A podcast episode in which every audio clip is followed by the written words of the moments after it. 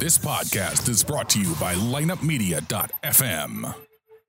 It's time for another episode of the Drop Podcast. The Drop is an unbiased, in depth hockey podcast dedicated to the St. Louis Blues and all the hot topics within the NHL. So tell the ref you don't mind the game misconduct penalty. You are headed to the locker room anyway to listen to The Drop. Here's your host, Lance Scott.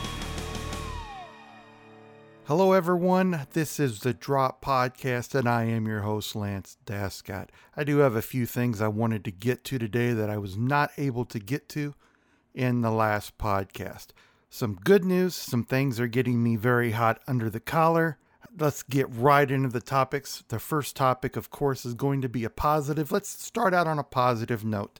Tarasenko was named the number four winger in the league by NHL.com. That is great to see we know what kind of talent this guy has. And it's looking like the rest of the league is starting to understand it. I think his first couple years, they may have thought it was a fluke, but there's no fluke now about this guy. He is a up and coming star, and I only see him getting better. He could score 50 goals very soon. That would not shock me at all. He could turn into a 100 point guy very, very soon, not far off from that mark. So that's good news. Good news Robby Fabbri's looking good. He's skating a couple times a week. Uh, with some of the uh, players and also Brayden Schenn, the new guy. Uh, they've been told not to touch him, which I hope they told them that uh, a lot.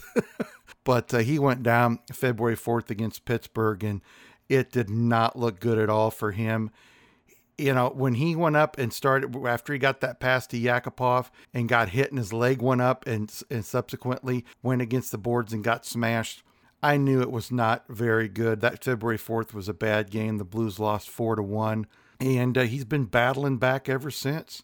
It's so nice to see that. And, you know, this guy's frustrated. Not only did he have an injury that took him out of the season after I believe it was about 51 games, you know, he wasn't having a great year after 51 games. He had 11 goals and 18 assists for uh, 29 points, but he was a minus 16.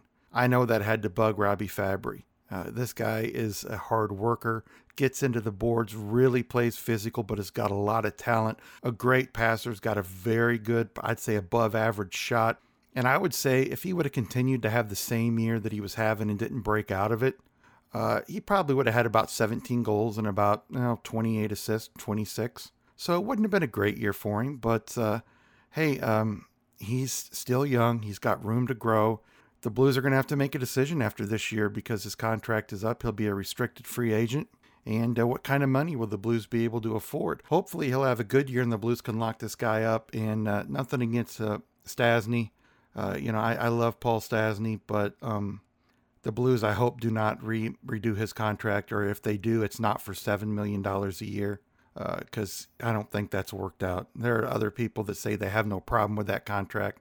Well, I would say right now, if it was Paul Stastny at the age he was when the Blues signed him and they paid him seven, seven and a half million, I wouldn't have a problem with it. But I think they way overpaid for him a couple years ago. And I know the guy's been hurt. And I'm not questioning his work ethic or anything like that because he is a hard worker.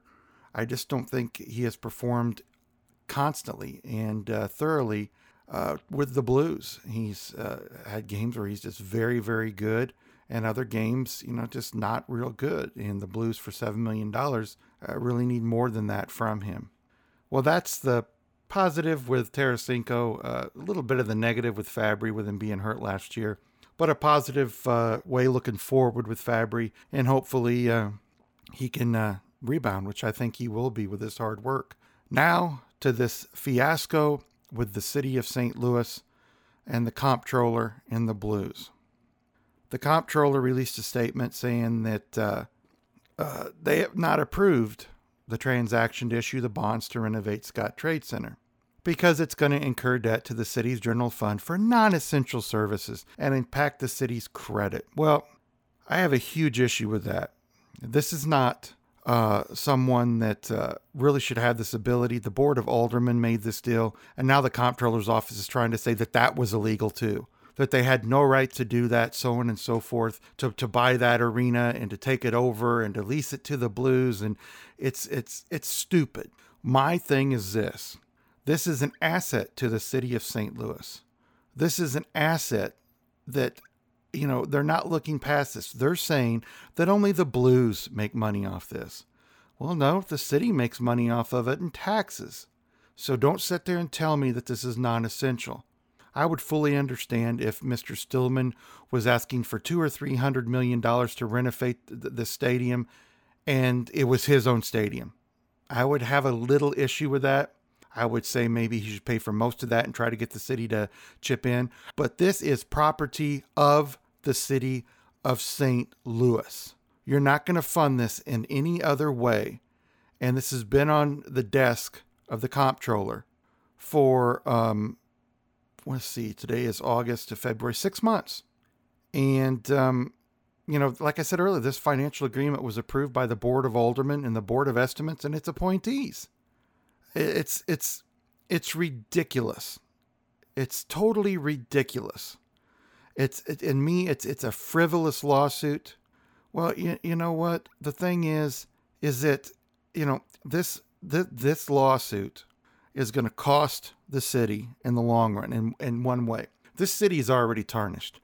This city has a high crime crime rate. Uh, every night, you see on the news two people murdered in South St. Louis, three people murdered in North St. Louis, somebody m- murdered in St. Charles County, somebody mugged uh, in Brentwood. You know, this, this, and that.